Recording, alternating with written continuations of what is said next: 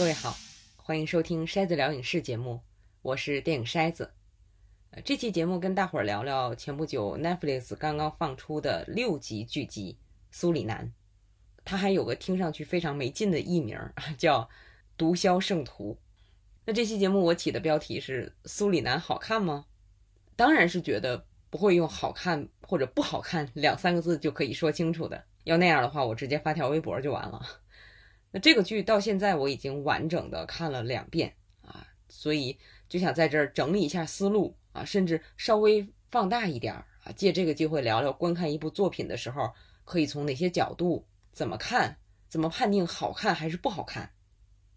因为苏里南毕竟才出来一个多礼拜，有些朋友可能打算看还没看，或者是还没想好看不看啊，所以这期节目里我不会透露关键的情节。或者说啊，不会透露那些感觉会极大的影响观看体验的情节，同时也希望看过的朋友能从节目中感受到一点共鸣。那我们下面就开始聊。수리남은왜돌아오셨습니까돈벌러왔다고首先是题材啊，或者说类型，它是。 犯罪啊，或者说警匪类啊，这个完全不新鲜，而且可以说是从电影诞生以来就一直非常受欢迎的类型。其他曾经挺火的，像歌舞片啊、西部片啊，都逐渐衰落了。那爱情喜剧是火了一阵儿，然后就完了。我不希望超级英雄类也变成那样。那话拉回来啊，反正就是犯罪类一直火，是有它能一直火的原因。你说？这个题材的包容性也好啊，情节冲突的戏剧性也好啊，啊，可以说是能够充分发挥电影这门艺术特点的一个类型。那不过对我来说，看这个剧的关键因素和我选择看很多作品的原因一样，演员。这个剧出来之前，我就跟朋友们说：“我说，哎，这剧肯定好看。何正宇和黄正民接的片子基本上都是观赏性很强的。”不太接不好看的剧本，而且他们都演过很多好看的犯罪类型的作品。那这回俩人聚到一起了，我觉得是双重保险。那抱着这种想法开始看剧，我发现从一开始就跟我之前看到的同类题材的作品不太一样。那像第一集开始不久，就用旁白加回顾影像的方式，讲了主人公江仁九。就是何正宇演的那个人物的人生经历，甚至是从他父亲开始讲起的。这个讲述的过程还是有一定的观赏性的。可是，跟同类的其他作品相比，我不知道大家有没有这种感觉，就是这个介绍是不是过于详细了？用得着吗？啊，甚至看的有点着急。当然，如果你继续往后看啊，会明白所有这一切。他讲。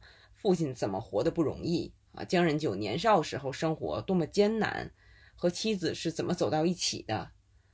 嗯，因为这些，就更能理解他后面做事儿的动机。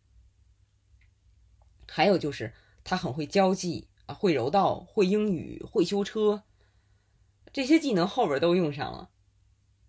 可拥有这些技能，并不是因为他受过什么了不起的训练，都是生活所迫才掌握的。所以这个故事并不是讲一个平民怎么成为英雄，而是一个普通人意外的站在了一个点，被黑帮坑，被官方坑，啊，他后面做各种事儿的动机都是为了生存，为了家人的安全，而且他还一直忘不了照顾朋友和朋友家。我没见过哪个作品里的男主角这么关心孩子的学习，在监狱里也要看孩子的成绩单。我也没看过哪个犯罪类型的作品里边，卧底总跟上级连线的时候说：“谁保护我呀？你不是说有人保护我吗？人呢？”然后那边说：“你有事赶紧往大使馆跑，或者你撤吧，你的安全要紧。”就听上去可能有点泄气，可又很真实。那后面主人公真的是开足马力向前冲，如果没有前面那些铺垫。观众可能会觉得这个人是英雄，或者觉得编剧这么编是不是有点过了？那所有前面那些铺垫，就是确保这两种情况不会发生。我觉得做的相当到位。那美中不足的就是，也许太追求把江仁九这个人刻画的普通了。何正宇在这个片子里的表演有点太平淡了，甚至到了无趣的程度。要不是这么有名的演员演的，我都怀疑自己会不会关心这个人的安危了。啊，当然，这种无趣也是因为跟合作演员的对比有关。这个后边我们细说。筛子聊影视，在体验中成长，用理解去改变。那刚才说的是第一点啊，就是虽然它也是犯罪题材啊，看上去是孤胆英雄勇闯虎穴的故事，实际上它不是啊。从人物形象上还是叙述基调上，都有它独特的地方。那下面要说的第二点是结构。这个剧整体来讲，我觉得可以说是分两部分啊，前三集是铺垫，后三集是真正的较量。我第一遍看的时候，看前三集的时候是稍微有点着急的。这个着急主要是因为现在好像是 被韩国影视作品惯的啊，希望很快就能上劲儿，不管是情节还是动作场面，都给我来个痛快。像之前看的何正宇和黄正民很多电影就是这样。可也正是因为对这个创作阵容的信任，我就一直提醒自己，啊，这些铺垫一定是有必要的，到后边肯定会得到奖赏，啊，事实也的确如此，啊，后面三集我看的特别紧张。那跟好莱坞影视作品相比，韩国的影视作品给我的一个最大的感受就是未知性，就是你不知道他往哪儿走，哪怕你知道最后结果了。走向那个结果的每一步，也都让你心惊胆战。比较典型的例子就是老千儿系列。我并不是觉得那个系列特别好看啊，也不是特别推荐给大伙儿。可是它有一个特点给我印象特别深，就是我们在看赌片的时候，随着情节的推进，基本上能猜到主人公哪场会输，哪场会赢。可是看三部老签儿的时候，我都是处于紧张状态，心一直悬着。哪怕我能猜到这场一定会赢，可是他的处理方式 让我不断怀疑自己的预感。我看苏里南后三集的时候就一直是这种感觉，但是在看第二遍的时候，因为这两遍离得非常近啊，就是在一天里看完六集，接下来的五天里我又把这六集看了一遍啊，就这么近，所以。那种紧张的悬念肯定是不存在了，但是相比看第一遍的时候，我感觉哦，前三集好像也变好看了。一方面是像前面说的啊，我明白了那些铺垫究竟都是为了什么。这里说的不只是对江仁九的介绍啊，还有对大反派全耀焕的介绍，怎么从小喽啰发展到老大，怎么成了牧师，又怎么从韩国跑到苏里南。包括苏里南不同帮派之间的关系，那所有这些铺垫非常流畅，而且不是原地踏步，是一直在往前推的啊。人物也是一点一点介绍给我们的，前面几集啊，每集都会有新的人物亮相，让我们分别认识。那至于后边三集，我在看第二遍的时候就一直在感叹，我怎么这么能保持悬念？最典型的就是我们在看第三集的时候，知道。全耀焕身边有个情报局的探员卧底，然后就一直猜是谁，而且因为江仁九不知道谁是卧底，我们在猜的同时又担心他会不会咬错人，就是为了自己的安全啊，把卧底给害了，害怕这个。那第四集让我们确定卧底就是三个人中之一。第五集全耀焕好像知道了谁是卧底，那么我们就在猜他认定的人对不对。第六集的时候，我们已经知道谁是卧底了，又一度担心这个卧底会不会被发现，或者说什么时候、什么情况下被发现。就是卧底这个事儿，每集给你一个不一样的担心理由。运货的事儿也是，剧集在前面就交代的很明确，他这个任务目的很直接，就是要让全耀焕把货发到美国去，那样就可以去抓他。可是哪那么容易？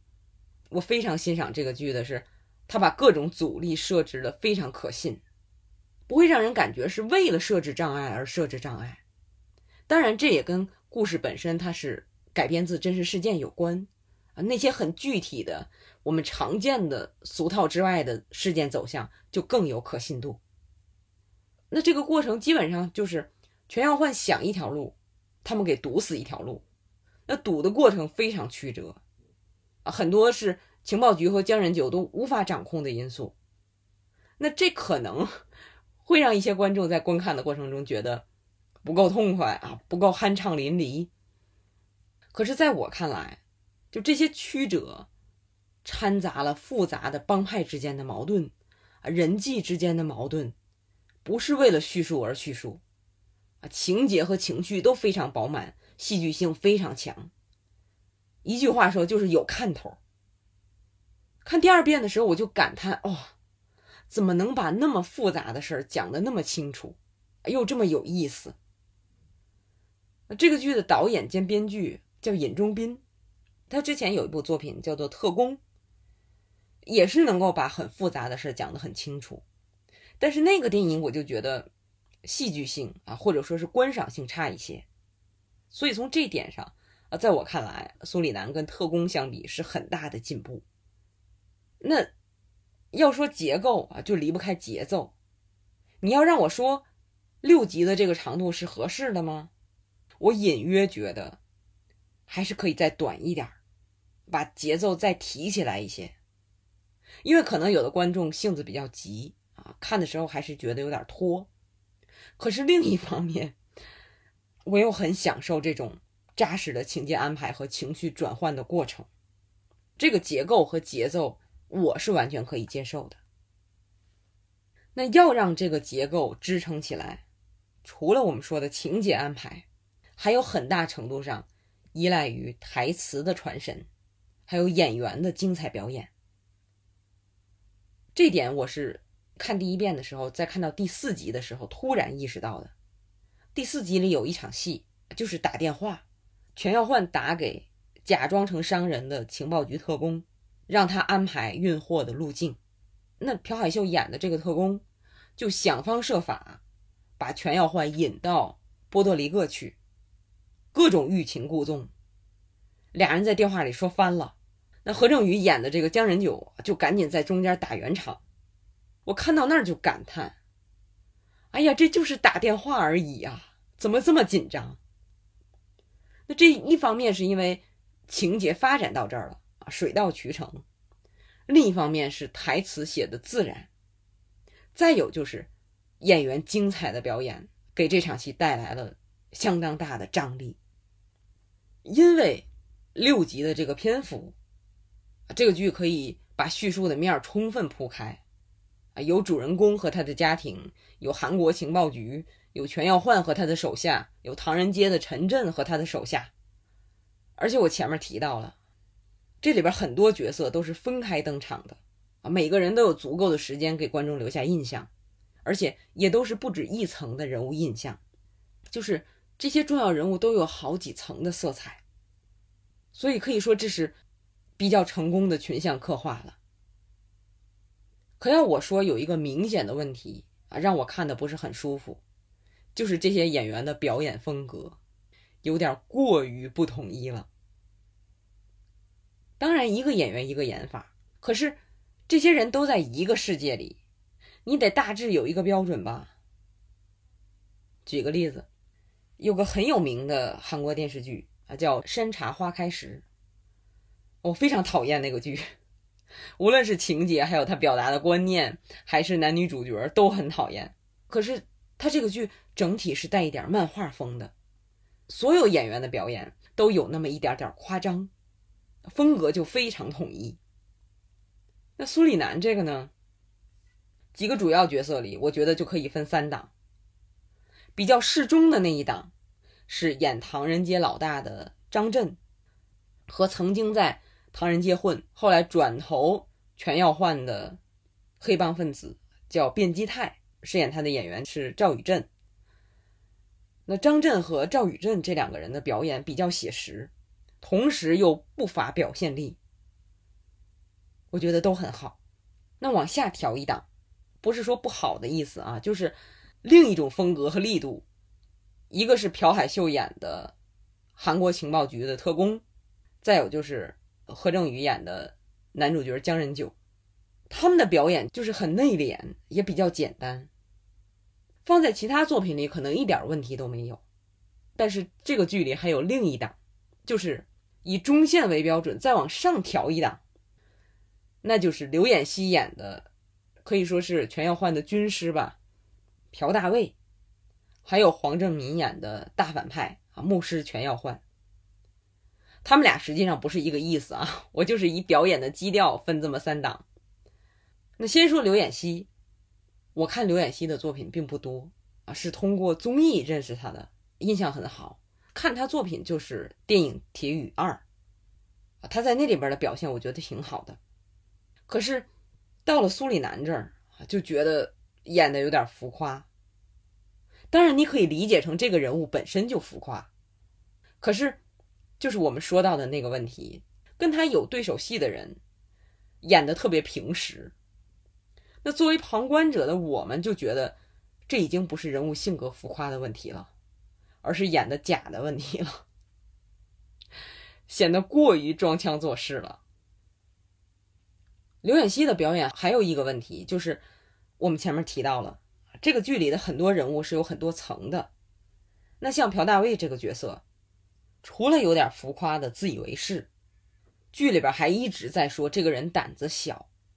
但是因为他的表演实在是太浮夸了，我们经常没法看出来这个人是真的害怕还是假害怕，以至于很多时候，因为台词里说他胆子小，我就只能相信哦，他胆子小吧，啊，这可以说是让人特别出戏的观影感受了。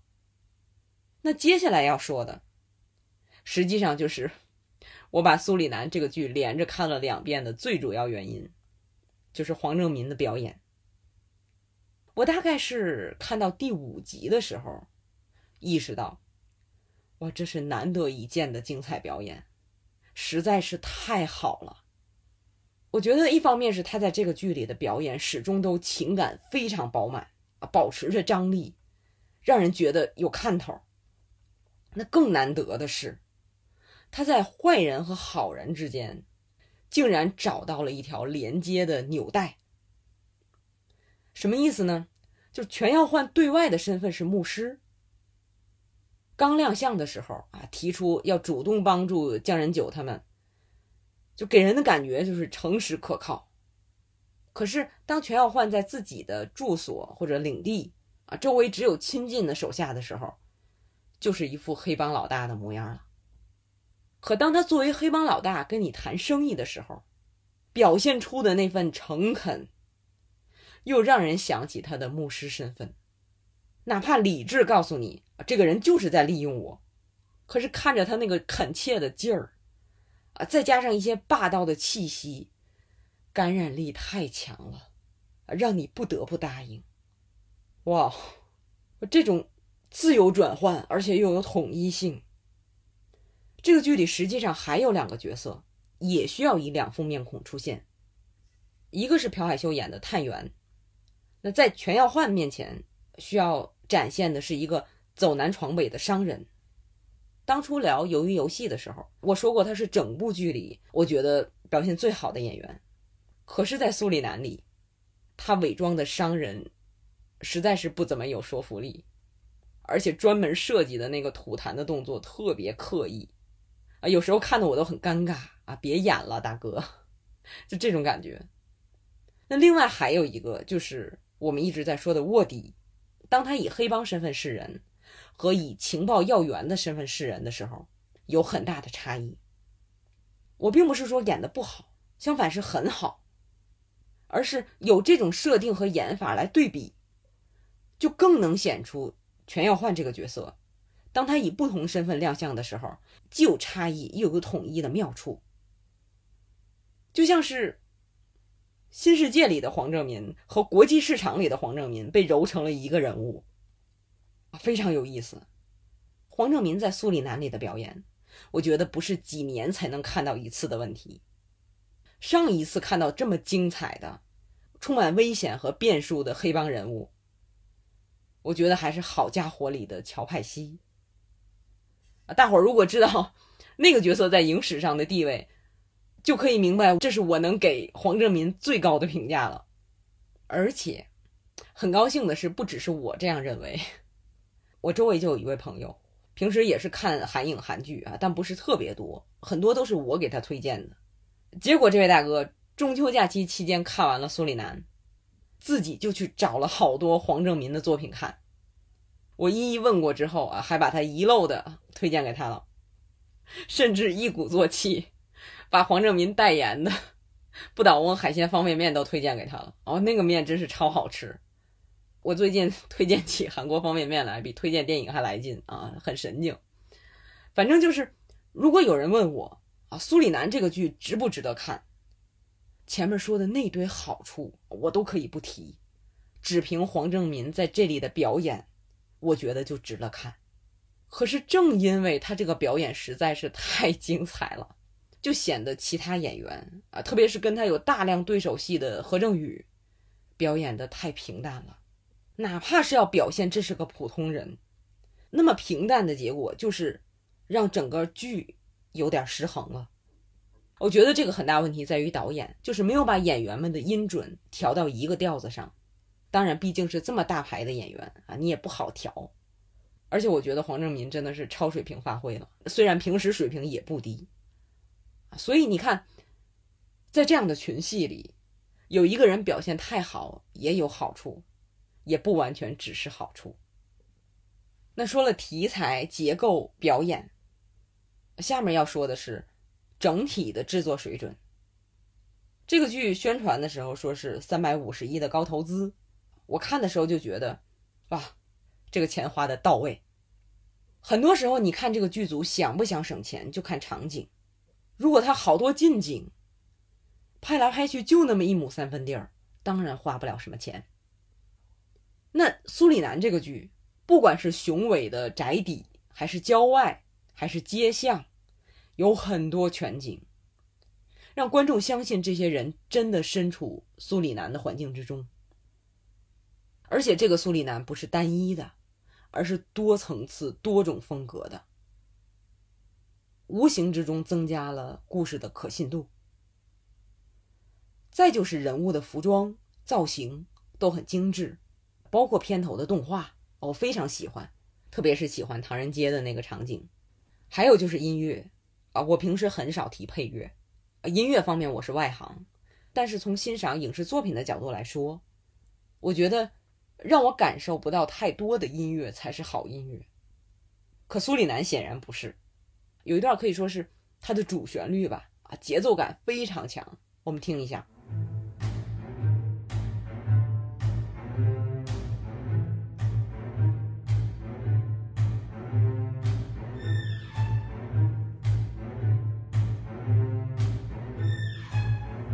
我觉得影视作品里这种存在感很强的旋律。就像是文章的小标题，我写文章的时候是尽量不加小标题的，啊，因为我觉得起承转合的这种结构要靠文字本身来实现。可是现在就是人们塌不下心来看太多文字，小标题的提示作用就成了必要的。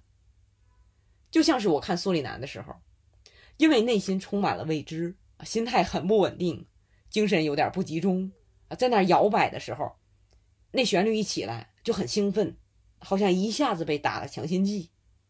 但是看第二遍的时候，当我认真琢磨剧情和人物关系，乃至在欣赏表演的时候，这个音乐总出来就有点闹了。到最后我都有点烦了。其实你总有这个旋律没事儿，更细致的做法是给这个旋律加变化，用不同的配器啊，以不同的节奏来演奏。来配合不同的情节需求，当然我这个要求有点高了啊，也需要花更多的人力和财力。我还想说的细节是，创作者可以说是想尽办法往里边安插韩国的美食。我第二遍看的时候，一边看一边记了一下，这里边提到的韩国特色的饮食包括鳐鱼、新奇、咖啡、人参酒、拉面、苹果，润物细无声啊。真好。最后要说的一点，主要是我在看第二遍的时候感受到的，就是这个剧在故事背后表达的一些思想。我其实是觉得这样的剧啊，看着嗨就好了，没必要仔细去思考表达了什么，啊，看着开心是它的最大意义。当然，这个在我这儿是做到了。可是当我仔细看的时候，这个剧的确是自始至终都保持着一种连贯感。这种连贯感，一方面是体现在主人公江仁九身上，就是我们前面提到了，他就是一个普通人，偶然被裹挟在了犯罪分子和政府之间，被双方联手啊毁掉了生意甚至人生。那他凭着对家庭的爱。这个人对家庭的依恋不只来自现在的妻子和孩子，也来自于父辈的经历。以前这类题材的片子，你告诉我这个人做这些是出于对家庭的爱，那我就相信了吧。但是苏里南这儿就特别有说服力，他的动机非常明确，他根本不是为了正义，不是为了国家。如果说除了生存之外还有其他的一点动机，那就是复仇。这个故事既表现了底层人的无力，也表现了底层人的反击，所以看着就很能产生共鸣。哪怕表演有点平淡，但是江仁九一跟情报局打电话的时候说：“你们这么不靠谱，让我怎么相信你们？”他每次说这个的时候，我就会心一笑。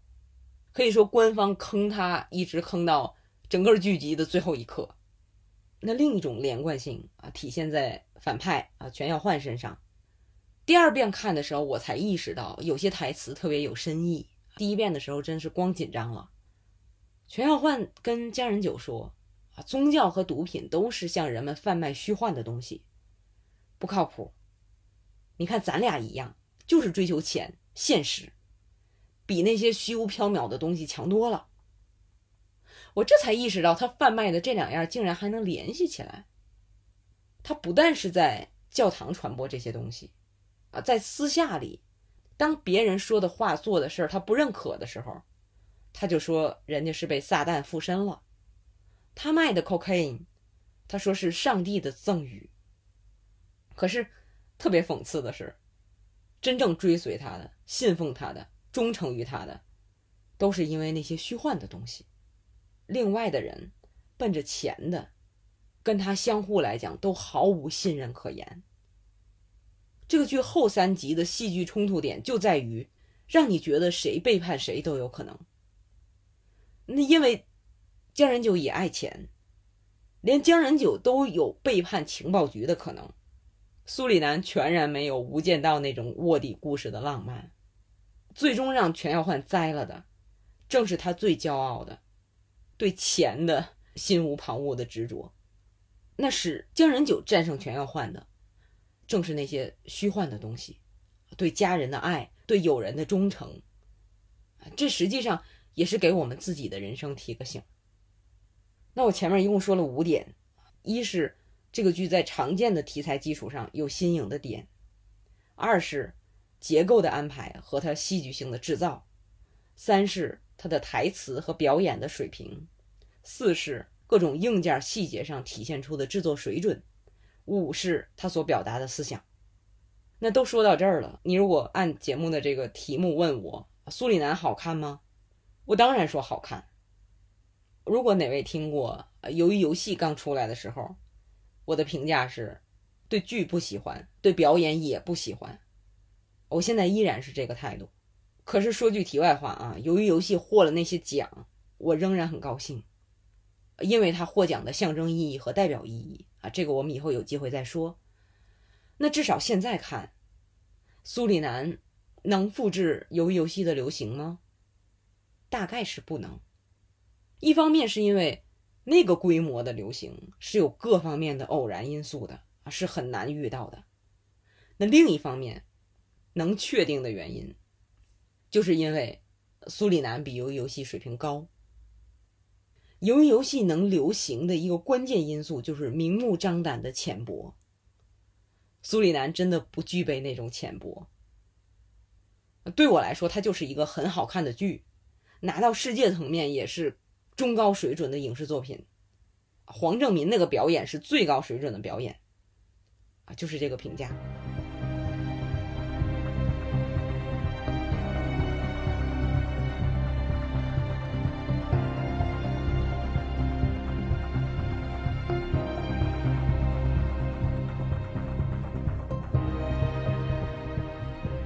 大伙儿平常听我的节目也能感受到，我经常会在评论一部作品的时候提到另一部作品。